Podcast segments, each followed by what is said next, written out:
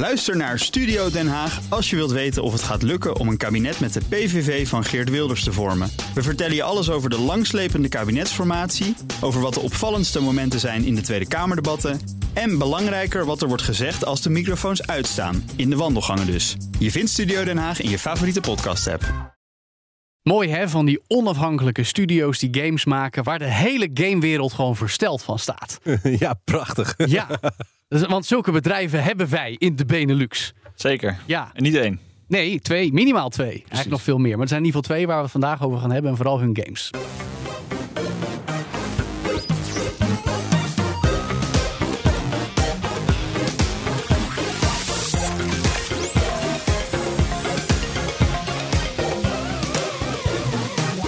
Maar dat doen we in deze nieuwe aflevering van All in the Game. Goed dat je luistert naar de podcast over videogames voor iedereen. Delen met je vrienden, abonneer je om op de hoogte te blijven. Dat vinden we fijn. Ditmaal in de studio Daniel Mol, Jochem Visser en Jo van Buurik. Daniel en Jochem, fijn dat jullie er zijn. Want André en Feline zijn op vakantie. En het komt extra goed uit, want jullie vakantie en die van mij vindt plaats in de Game van het Jaar. Want zo mogen Baldur's Gate 3 denk ik nu al wel. Ja, gaan we gelijk voelen. Ja, dat kunnen we gewoon zo noemen, denk ik. Dat is volgens mij een beetje uitgemaakte zaak. Ja, dat nou... Wat moet jij er veel over nadenken, Jochem? Jij hebt niks anders gedaan de afgelopen 4 dagen. Dit is absoluut helemaal waar. En ik had ook twee weken vakantie voor dit uitkwam. Dus dat is ook prachtig. En nog een beetje daarna dus. Maar... Ja, Game van het Jaar, hallo. Waar zijn we nu? Medio augustus. Ja, dat is waar. Maar goed, Zelda. Straks... Ja, ga maar. Ja, dat is goed. Straks duiken we hier verder uitgebreid in. En natuurlijk ook met een mooie gast in gesprek. 2 zelfs, want dat zijn de makers van de game waar ik in elk geval ook al een aantal jaar reikhalzend naar heb uitgekeken. En met mij een hele brede community die zich vooral centreert rond een ware klassieker van Sega. Ik ga hem nu nog 1 keer noemen en straks minimaal nog 1 keer Jet Set Radio. Maar eerst... Wat speelt er? Baldur's Gate 3. How would you feel about helping me kill some evil bastards?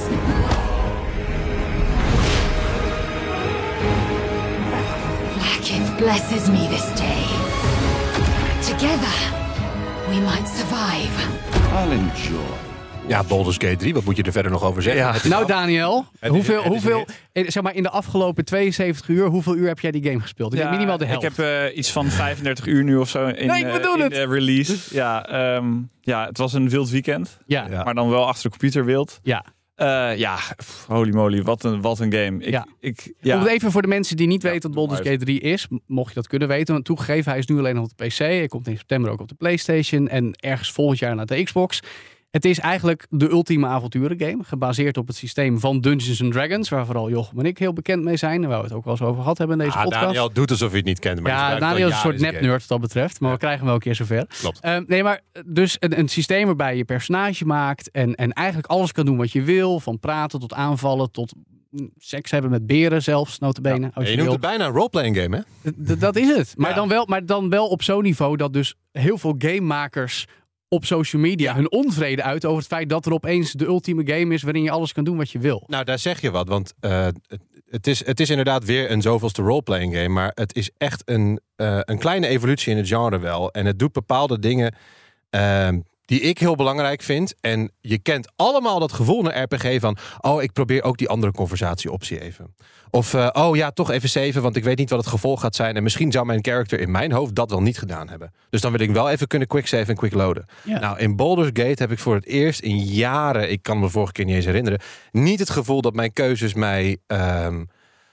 In de weg zitten? Dat ik daar bij OCD moet hebben om die keuzes goed te doen. Nee. En dat gevoel kent elke gamer. En Baldur's Gate geeft jou net als D&D echt het gevoel... het mag fout gaan. Sterker nog, misschien is dat wel leuk. Het is een afspiegeling van het leven, maar dan in een fantasierijk universum. Exact, bedenk je character maar er gaan ook dingen gebeuren met dat character. En die kan jij gewoon niet voorspellen. Daniel, los van het feit dat jij dus geen leven hebt gehad de afgelopen dagen... wat trekt jou zo aan Baldur's Gate 3? Want jij hebt dus in principe niet zoveel met Dungeons & Dragons. Tenminste, nog niet. Nee. Maar toch ga jij helemaal los op deze game. Nou, belangrijk om even te vermelden, ik heb wel Divinity Original Sin 2 gespeeld. De vorige CRPG van Larian, van de studio.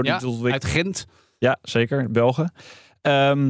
Dat was wel heel vet, gewoon omdat je die turn-based combat, redelijk vette RPG-elementen, classes, wapens, noem maar op. Dat trekt mij.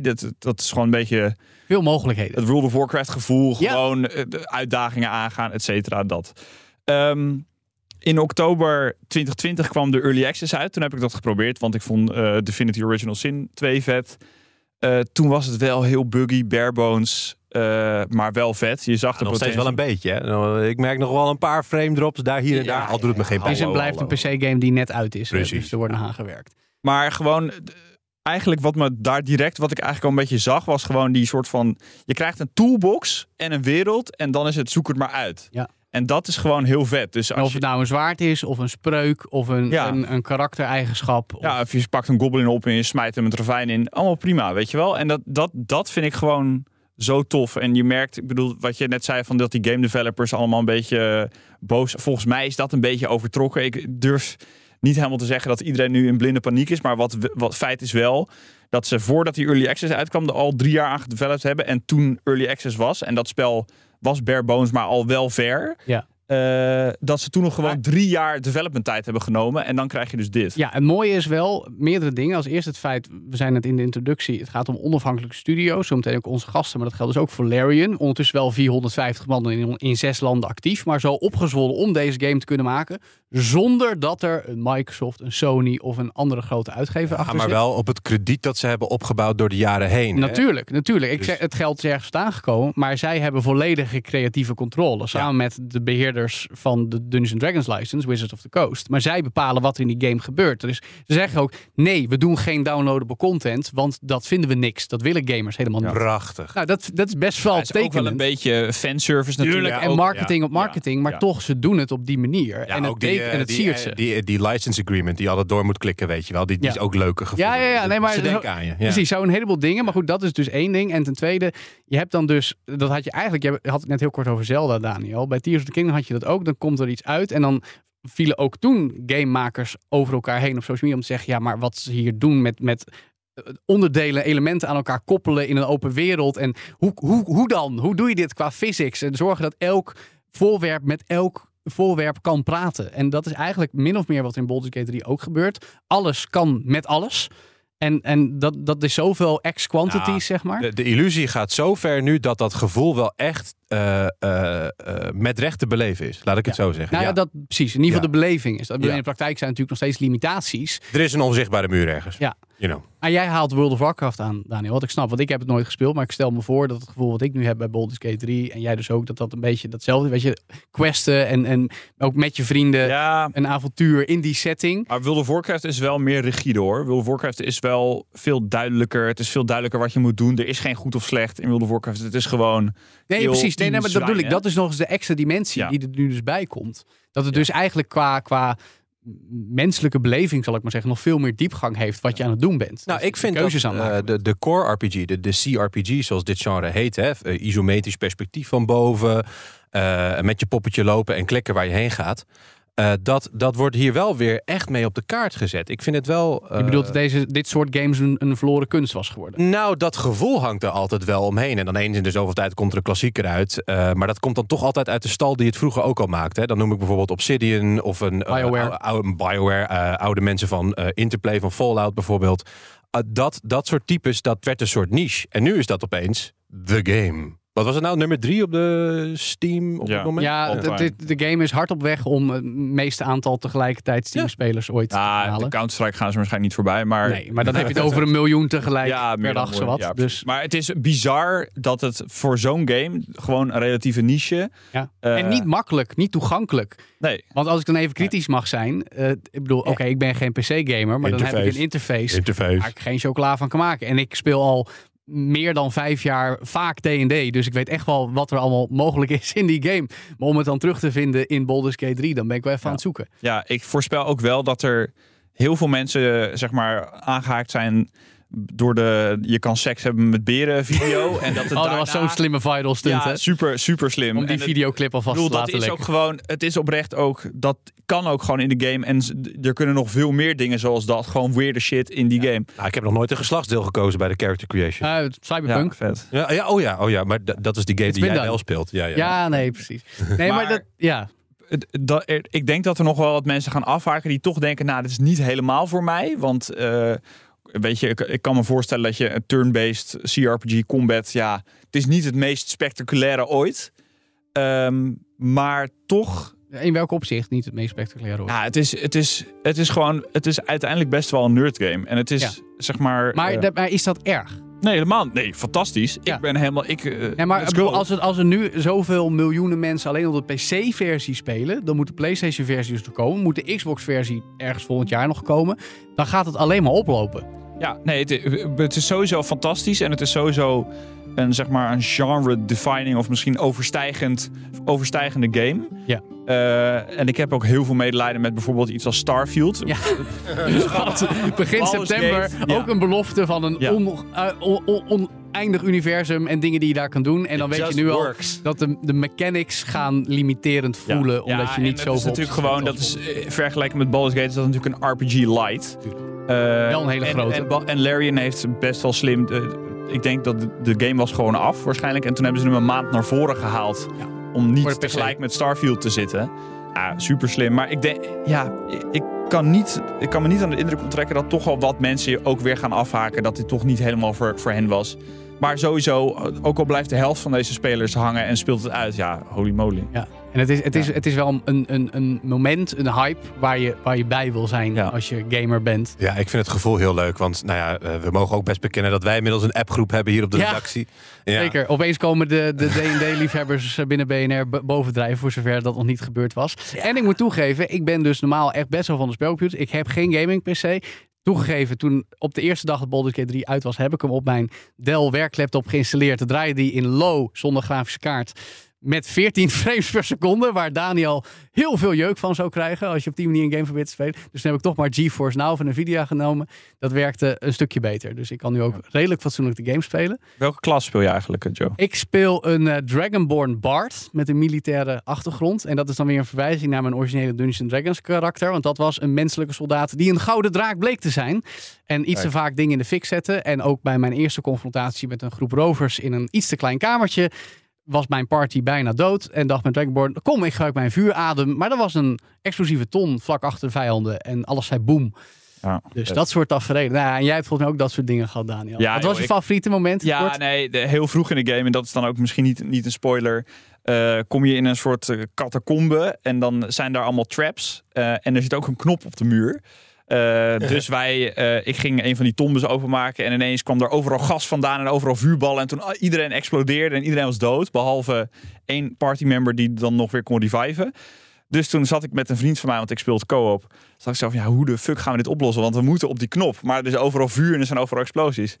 En toen hebben we boeken, messen naar die knop lopen gooien. Gooien is in de game sowieso. Dat kan dus in de game. Ja. En uiteindelijk gooide die vriend van mij, want hij is barbarian... die kan lekker ver gooien, lekker hard gooien. Die gooide dus een schedel op de knop. En toen ging de knop uit. Dus wij lagen helemaal in een deuk dat dit dus kon... Ja. Daar hebben we zo een puzzeltje opgelost. En zo zitten er zoveel van die... momenten. Ja, maar dat is het puzzeltje. De game is een aaneenschakeling van memorabele momenten. En dat is natuurlijk wat heel veel games, goede games, definieert. Maar Baldur's Gate heeft er zoveel. En je hebt er zoveel wisselende invloed op. Zeg maar, zoveel tools. Ja. Jochem, jouw favoriete moment? Oh, heel kort. Mijn moment heel kort. Ik kan echt niet kiezen. Jullie hebben altijd één zo'n situatie paraat, maar ik heb er al 60 van dit type gehad. Snap je wat ik bedoel? Dat zegt eigenlijk al genoeg. Misschien? Ja, dat zegt eigenlijk al genoeg. Want mijn opmerking, mijn belangrijkste beleving hierbij is dat het me niet uitmaakt dat de keuzes consequenties hebben. En dat is zo fijn, want ik kan dus inderdaad proberen om... ik kan met een dier praten, met de hond gaan praten... en die hond meldt je opeens van... iedereen stinkt hier. En dan kom je er opeens achter dat het inderdaad zo is... en dat het een hele goede reden heeft dat iedereen gewoon ziek is, zeg maar. Ik noem maar wat, weet je wel. En dat zijn dingen die... Ja, dat is een gevoel van nieuwsgierigheid, wat je bij Nintendo vaak voelt. Dat heeft een gevoel van consequentie. Dat heeft een gevoel van ik doe wat in die wereld. En ik kan altijd zijn wie ik ben. Dus al ben ik een barbaar die iedereen voor zijn smoel ramt. Al ben ik de meest diplomatieke persoon. Alles kan. En dat is dat gevoel, zoals Daniel dat net zei. Dat is echt fantastisch. Het is een aaneenschakeling van mooi moment. Ja, en het is heel vet dat er dus...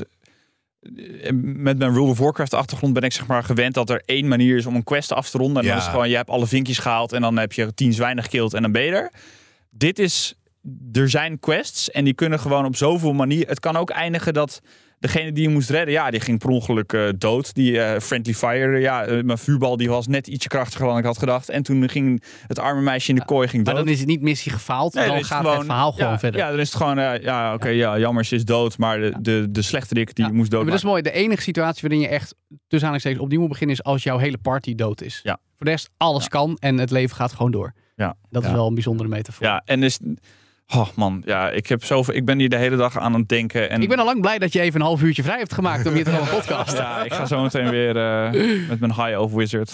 Level 5, bijna aan het einde van Act 1. Mooi. Pas. Oh man. En door. De main game. Met een gesprek over een game die cartoony, cel-shaded look heeft. Groepen vrijbuiters op skates en andere extreme sports manieren van bewegen draait. En een hele bak funky elektronische muziek heeft. En mocht je denken dat recept is al eens gedaan in het verleden. Ja, dat zou ik ook zeggen. Met de iconische game Jet Set Radio op Sega's cultspelcomputer de Dreamcast. Maar nu is het weer gedaan, maar dan helemaal anders in een nieuwe mix. En het allerbelangrijkste van Nederlandse makelij. Namelijk de game Bomb Rush Cyberfunk. Vanaf 18 augustus te spelen en gemaakt door Team Reptile. En dus gaan we nu praten over die game met de mensen achter Team Reptile. Welkom Tim Remmers en Dion Koster. Dankjewel. Dank je. Ja. Goed dat jullie er zijn, mannen. Oké, ik ga het gewoon gelijk zeggen. Zijn jullie nou helemaal moe of juist blij met die vergelijking met Jet Set Radio? Ik word er een beetje moe van. Ja? Ja. Maar jullie hebben er ook wel heel veel profijt van gehad. Zeker weten, ja. Dat zullen we ook niet, nooit ontkennen, nee. Ja, maar echt toegeven, ik noemde net de formule op. Het is wel een inspiratie geweest, toch? Zeker, ja. En ik denk dat dat voornamelijk vanuit Dion's kant komt. Kijk, ik ben niet opgegroeid met Jet Set Radio Future of met Jet Set Radio. Mm-hmm. Dat is meer vanuit Dion's kant. Ja, Dion. Dus Jet Set Radio zat er bij jou wel diep in. En dat komt er nu met je eigen interpretatie opnieuw uit in je eigen game. Mag ik het zo zeggen? Inderdaad, ja. Voor mij was het een ontzettend moment toen ik het speelde. Voor het eerst, dat spel. Ja, voor de goede orde. Een spel uit 2000 eigenlijk ongeveer. Hè? Ja. Dus echt al 25 jaar oud al. Inderdaad. Maar toch nog altijd een blijvende impact in de games. Inderdaad, ja. En voor mij was dat zo dat ik veel van die dingen die in het spel zaten al deed. Mm-hmm. Dus zoals? Graffiti. En dansen. Skaten. De hele mikmak. Ja. En toen kwam ik dit tegen en toen dacht ik, dit is voor mij. Ja. En het liet mij zien hoe ver ik kan gaan met spellen maken. Ja. En had ik toen ook al een beetje voor mezelf neergezet van, nou, dat wil ik maken. Dus eigenlijk Jet Set Radio heeft jou doen besluiten, ik wil ook games gaan maken. Deels, ja. Ja. Wat nog meer dan? Gewoon het feit dat je op die manier een uiting kon geven aan jouw interesses ook. Ja, en hoe zij, vooral Jet Set Radio Future, dingen niet alleen maar representeren, maar ook in de toekomst gooiden. En een hele fictionele saus eroverheen gooiden. Ja. Dat was datgene wat mij deed denken, oh, dus we kunnen het zo doen. En ik kan nieuw terrein verkennen binnen hiphop, binnen straatcultuur. Ja. Dat ik eigenlijk al mee bezig was. Ja. En dat is ongelooflijk. En nu eindelijk, na een hele lange tijd, hebben we de mogelijkheden om op dat niveau dingen te gaan maken. En ook echt nieuw terrein te betreden ermee. Ja. Nieuwe dingen te zeggen, los van de pure inspiratie. Maar dat vind ik interessant, want Bomb Rush Cyberfunk, waar staat die game voor? De naam of de game? Nee, gewoon wat betekent de game die jullie nu hebben gemaakt en uitbrengen? Ja. Waar is het een uiting van? Ik zou zeggen, het is een uiting van de mix tussen straatcultuur en technologie. Oké. Het verhaal die we erin hebben is ook iets wat daartoe spreekt. Het speelt zich af in Nieuw-Amsterdam, kunnen we er gelijk bij zeggen. Inderdaad, het speelt zich af in Nieuw-Amsterdam. En er zit architectuur in van Nederlandse bodem. Zoals, noem eens een voorbeeld. Prinsengracht of zo, weet ik veel. Rijksmuseum, BNR-studio. Bijna wel, het zou kunnen. Okay. Maar structuralisme van Piet Blom bijvoorbeeld. Of van een aantal anderen. We hebben een aantal Nederlandse gebouwen erin verwerkt.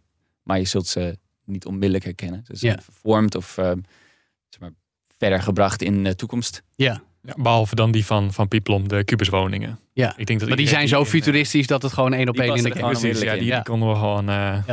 Maar Tim, ik durf te zeggen, jij bent minder street dan Dion, als ik het even op deze manier mag uiten. Wat is jouw passie voor het maken van deze game? Want jullie zijn er 4 jaar mee bezig geweest, denk ik, of zo? Ja. Dion ietsje langer dan ik. Jij had het idee al, Dion. Ja. Oké. Ja. En jullie zijn er samen met jullie team Reptile mee verder aan de haal. Ja, precies. Ik stroomde iets later in. Ik was nog met wat dingetjes van onze vorige game bezig, Lethal League Blaze. En toen was Dion al druk aan het experimenteren voor Bomb Rush Cyberfunk. Ja. Alleen, ik denk wel dat eigenlijk vanaf het begin af aan dat wij games maken. We zijn met z'n tweeën begonnen in 2011. Mm-hmm. En toen hebben we altijd wel het idee gehad van wat wij nu aan het maken zijn. Dus we noemen het een street adventure game. Mm-hmm. Dat is eigenlijk wel de richting geweest waar we altijd op hebben willen gaan. Dus we benaderen nu, wat Dion ook al zei, we hebben nu de resources om dit te maken.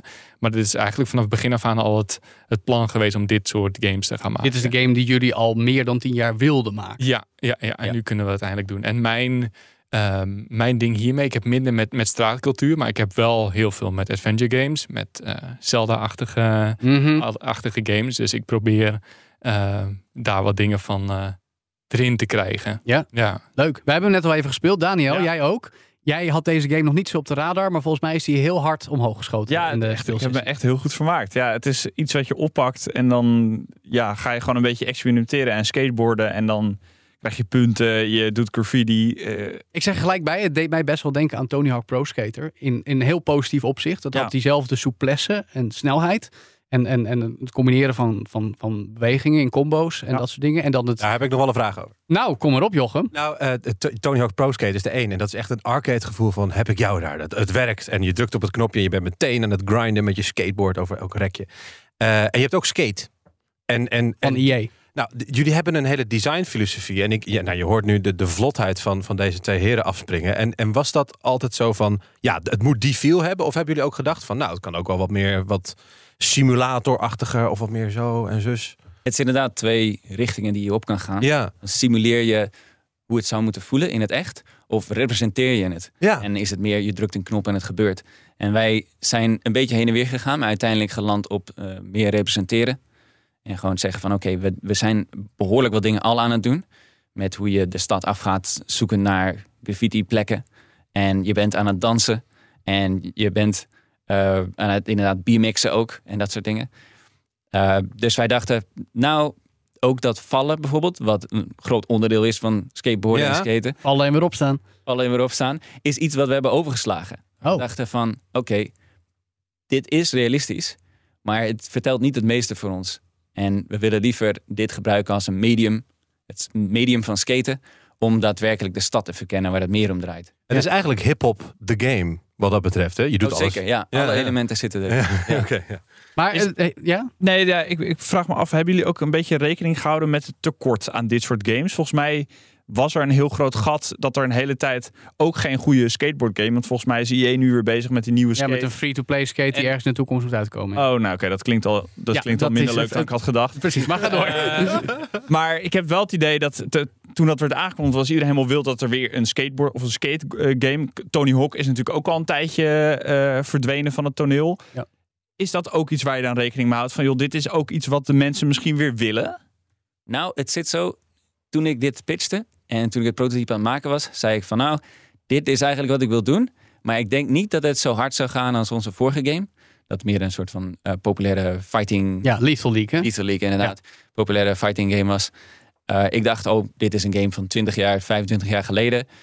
Niemand heeft dit soort dingen eigenlijk serieus zitten doen in de tussentijd. Het heeft nooit zo heel goed verkocht toen de tijd. Mm-hmm. Maar ik wil het heel graag doen. Ja. Toen zijn we daarmee vooruit gegaan. En toen we onze eerste teaser dropten in 2020... bleek dat de hele wereld erop zat te wachten, leek het wel. Ja, op basis van de reactie op social media. Ja, 40.000 retweets. Oh.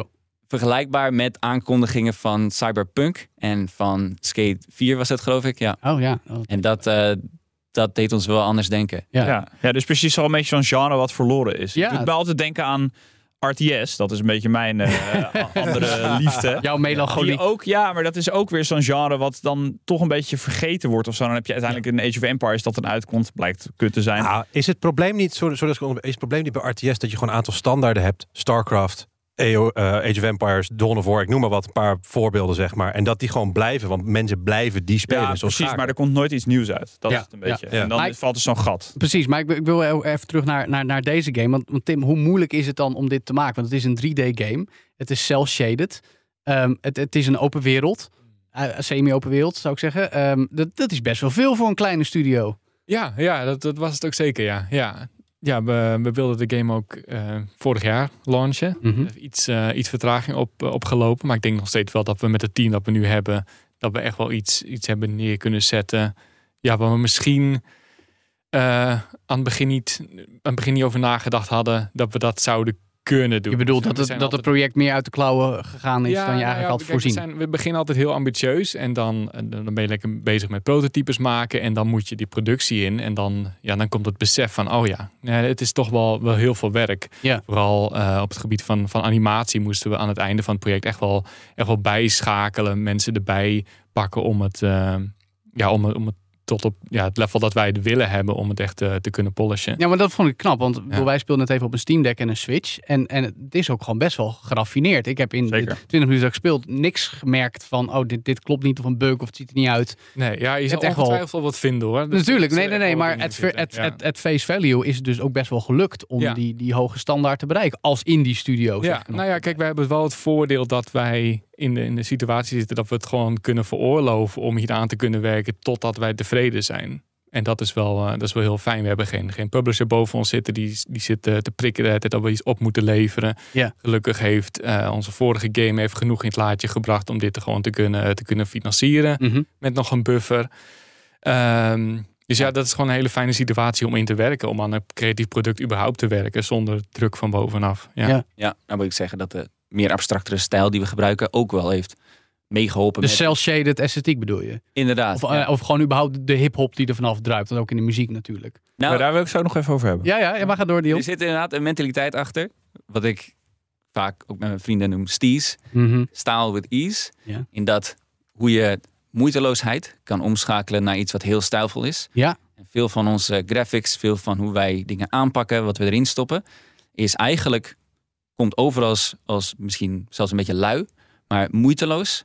En op die manier creëer stijl met de bonus dat het minder werk kost. Want het is natuurlijk geen realistisch spel. We hebben geen ingewikkelde facial animaties of dat soort dingen. Dus nee, dat snap basis. Ik. Maar we zijn hier bij Business News Radio. Dit klinkt als de natte droom van elke ondernemer die denkt, wacht eens even. Minimale middelen, maximale creatieve output. Ja. Sign me up. Weet je wel, wat is dat puur iets wat je als creative zo kan doen? Omdat je vanuit creatieve gedachten werkt en met beperkingen te maken hebt. Namelijk een klein team en je moet toch een grote game eruit rammen. Want deze aanpak kun je niet in elke situatie zomaar toepassen. Nee, ik denk dat dit uniek is ook voor straatcultuur en hiphop om het zo'n manier aan te pakken. Ja. Om heel erg zelfvertrouwend over te komen door juist niet zo heel veel moeite te doen om mensen te servicen. Ja. Want daar hebben we dus een beetje de hekel aan om mensen gewoon maar te bedienen. Ja. En wij zijn meer van nee, wij doen de uiting. Ja. En jullie mogen er naar luisteren. Hoeft niet eens. Ja. En blijft heel erg bij jezelf. Ja, inderdaad. En des te meer je gaat denken van ik ben jou aan het bedienen, des te meer je gaat realistischere graphics erin stoppen, des te meer je gaat compromissen gaat geven aan mensen. Ja. En dat is bijna een vorm van onzekerheid in dat geval. Inderdaad, ja. Zo komt het een beetje over. Maar dat vind ik interessant, want ik zei ook toen we elkaar hiervoor even spraken voor de opname. Jullie hebben eigenlijk alleen maar trailers laten zien. Er is nog niemand die early access heeft gehad. Dus geen creators op social media of YouTube die de game al gespeeld hebben. Echt alleen maar kleine stukjes van de game laten zien die je wilde laten zien. En dat getuigt ook van een bepaald zelfvertrouwen en naar eigen keuze, zou ik dan zeggen. Maar dat is ook een zakelijke beslissing. Ik denk, het is tegenwoordig gemeengoed voor 8-9% van de games om al zoveel marketing in het voortraject te doen dat we van alles van de game al weten. Ja. Dat is wel een risico. Dat is ook weer die onzekerheid wat mij betreft die jullie net heel terecht benoemen. Ja, ik denk het ook. Ja, en ja, het is ook heel vanzelfsprekend geworden om dingen te reviewen. En ik zeg altijd, het maakt mij niet zo heel veel uit wie het reviewt of wie het laat zien op het platform, als ze er maar gewoon oprecht lol in hebben. Kijk, als ik een gratis versie van de game aan iemand geef, die gaat er een uurtje mee spelen, maar die heeft niet oprecht plezier met de game. Ja, wat heb ik er dan aan? Dan gaan de mensen die die persoon kijken, die gaan ook niet enthousiast zijn over de game. Dus dan is het gewoon ja, een beetje een waste van voor iedereen tijd. Ja. Daarna, heb je een negatieve review gekregen? De game is er nog niet, dus dat gaan we nog niet. Ik vond het wel moeilijk weg te leggen, hoor. Ik zat lekker tutorialsjes te spelen. Ik ben heel benieuwd, zeg maar, de straatcultuur druipt echt van die game af. Hoe zorg je ervoor dat dat authentiek is? Dat zit hem natuurlijk, in dialoog, muziek, visuals.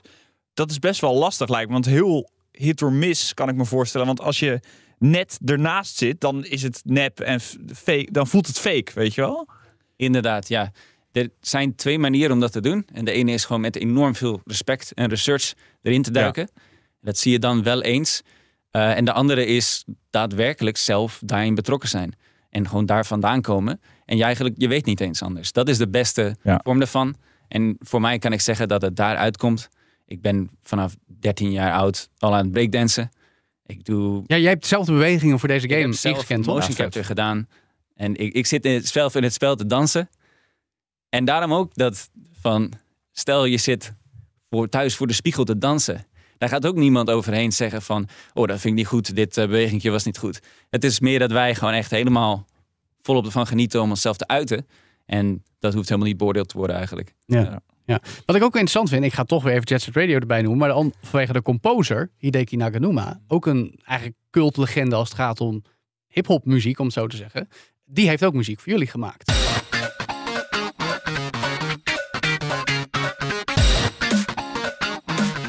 Dat is dan toch weer een bewuste keuze geweest, denk ik, om met die man...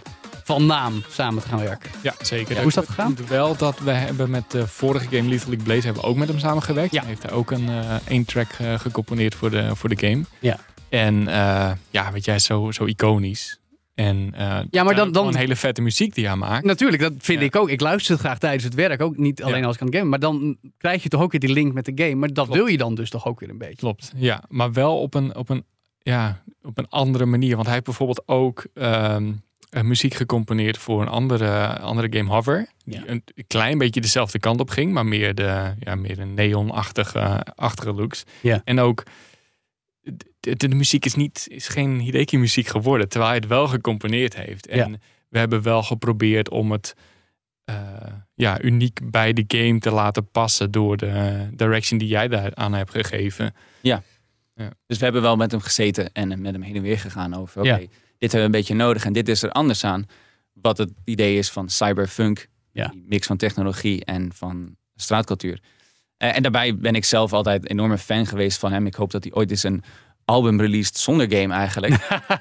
Ja, het is echt de ultieme game composer die eigenlijk ook gewoon op zichzelf staande muziek zou kunnen maken. Ja. Dus, en de bonus daarbij natuurlijk, krijg je heel veel fans van hem mee. Fans van Jet Set Radio. Ja. En ja, die golf die surfen we gewoon. Ja. Maar we hebben...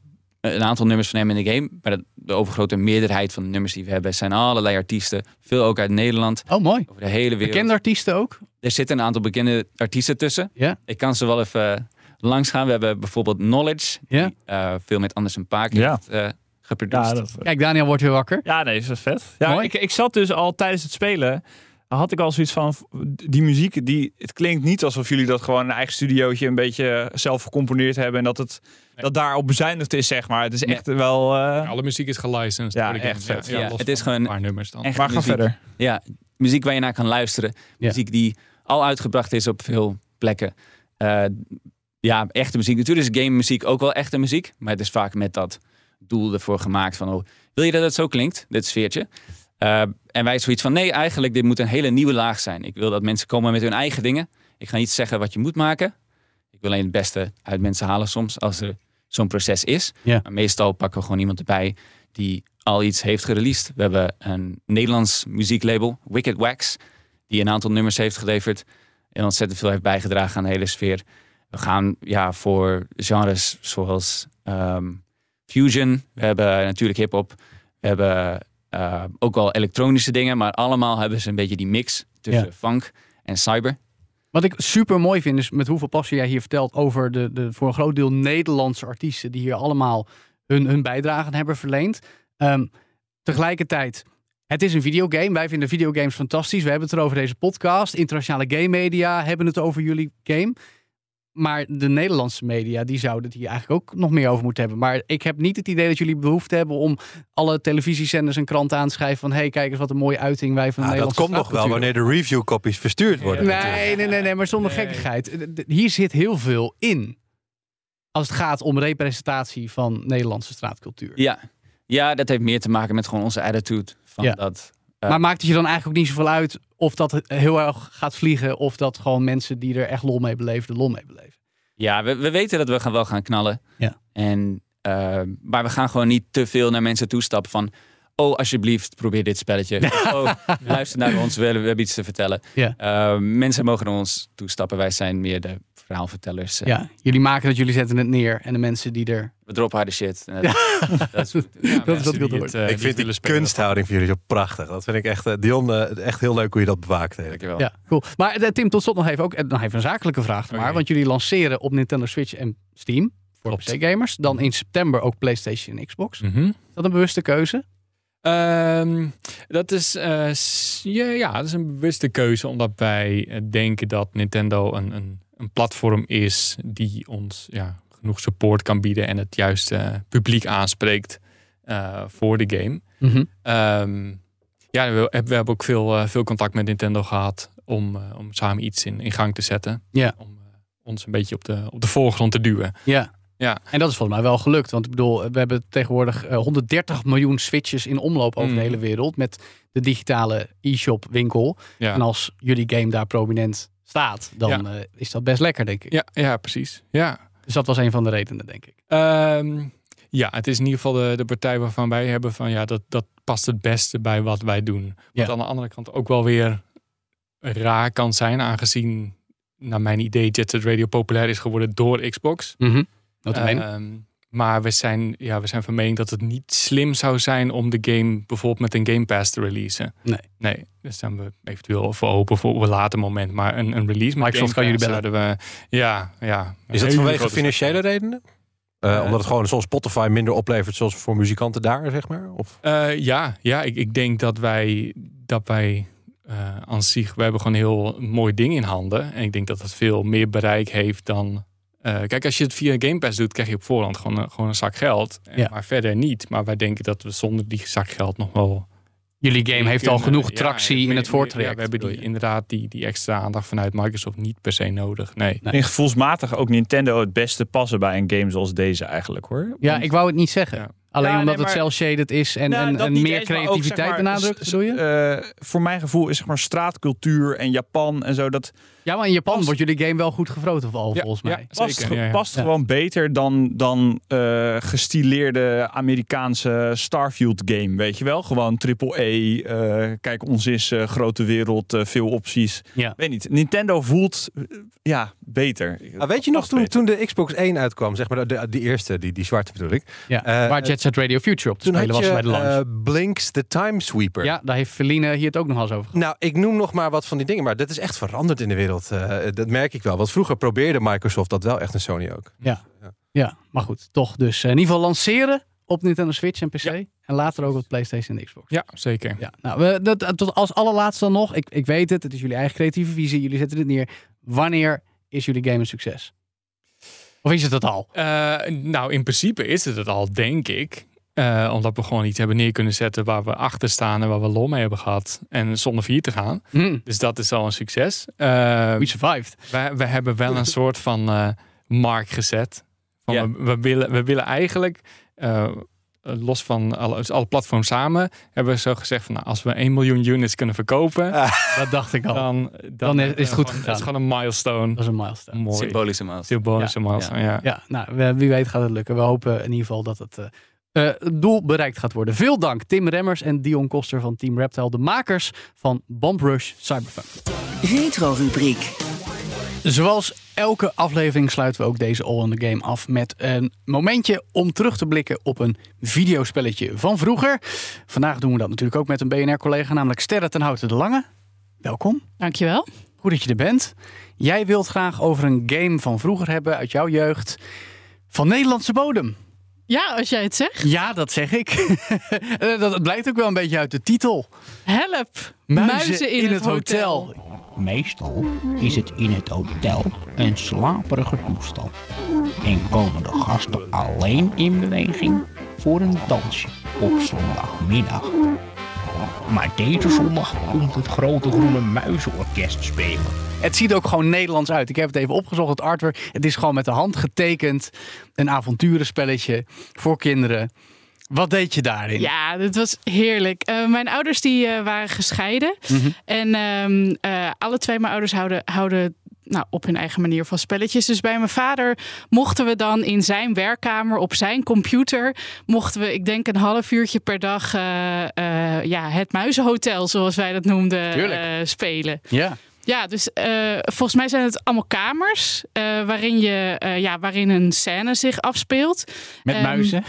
Nee, zonder muizen. Oh, dus zonder je ziet de muis niet. Dus je moet op allerlei voorwerpen in de kamer klikken. Mm-hmm. En als de muis in de buurt is, dan wordt de cursor wordt een soort schiet. Ik snap je. Een kruisje met een bolletje erin, zodat je hem kunt pakken. Okay. Maar de muis rent weg, dus die kan ook ergens anders weer achter verdwijnen. Oh jee. En dan moet je hem bij de staart pakken en dan komt er een bello of een, hoe heet dat? Een piccolo. Een piccolo, ja. Die komt hem halen met een netje en dan gaat hij, als je de muis hebt, dan gaat hij een instrument uitkiezen. En uiteindelijk vormen alle muizen bij elkaar een big band. Dus je moet de big band aan muizen. Wat klinkt dit als je het zo beschrijft als een waanzinnig hallucinante ervaring? Ja, het is echt heerlijk. Ook omdat als je de muis hebt, dan ontvouwt zich nog een hele scène. Dus er is een dame die in een tasje zit te grabbelen. En die valt dan over alle knikkers die uit haar tasje komen. Of er zit een paard in een kast en die komt er dan uit. Goed. Ja, het was helemaal heerlijk. Het is geweldig. Het leuke vind ik, dit is dus van Nederlandse bodem, midden jaren 90. Het bedrijf wat onderdeel was van VNU, toen een grote uitgever, ook van andere zaken.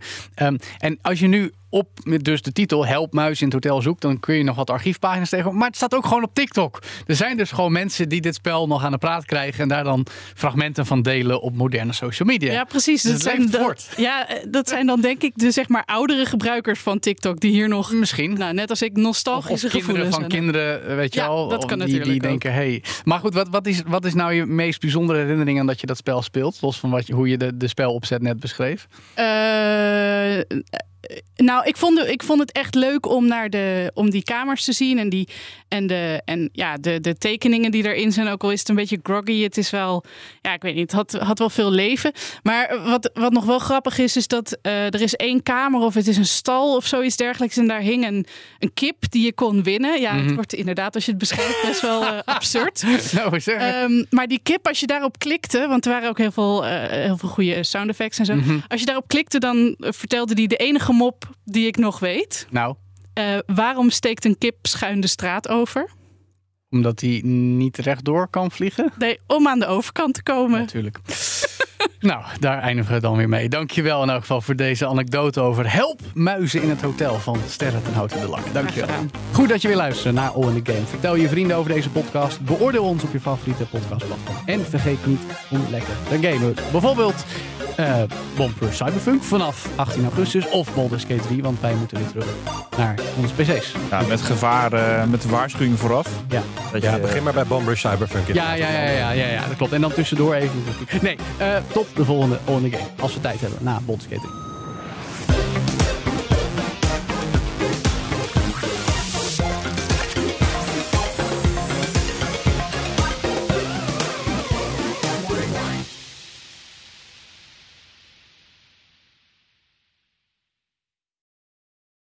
Ook Bas van Werven vind je in de BNR-app. Ja, je kunt live naar mij en Iwan luisteren tijdens de ochtendspits. Je krijgt een melding van Breaking News. En niet alleen onze podcast Ochtendnieuws, maar alle BNR-podcasts vind je in de app. Download nu de gratis BNR-app en blijf scherp.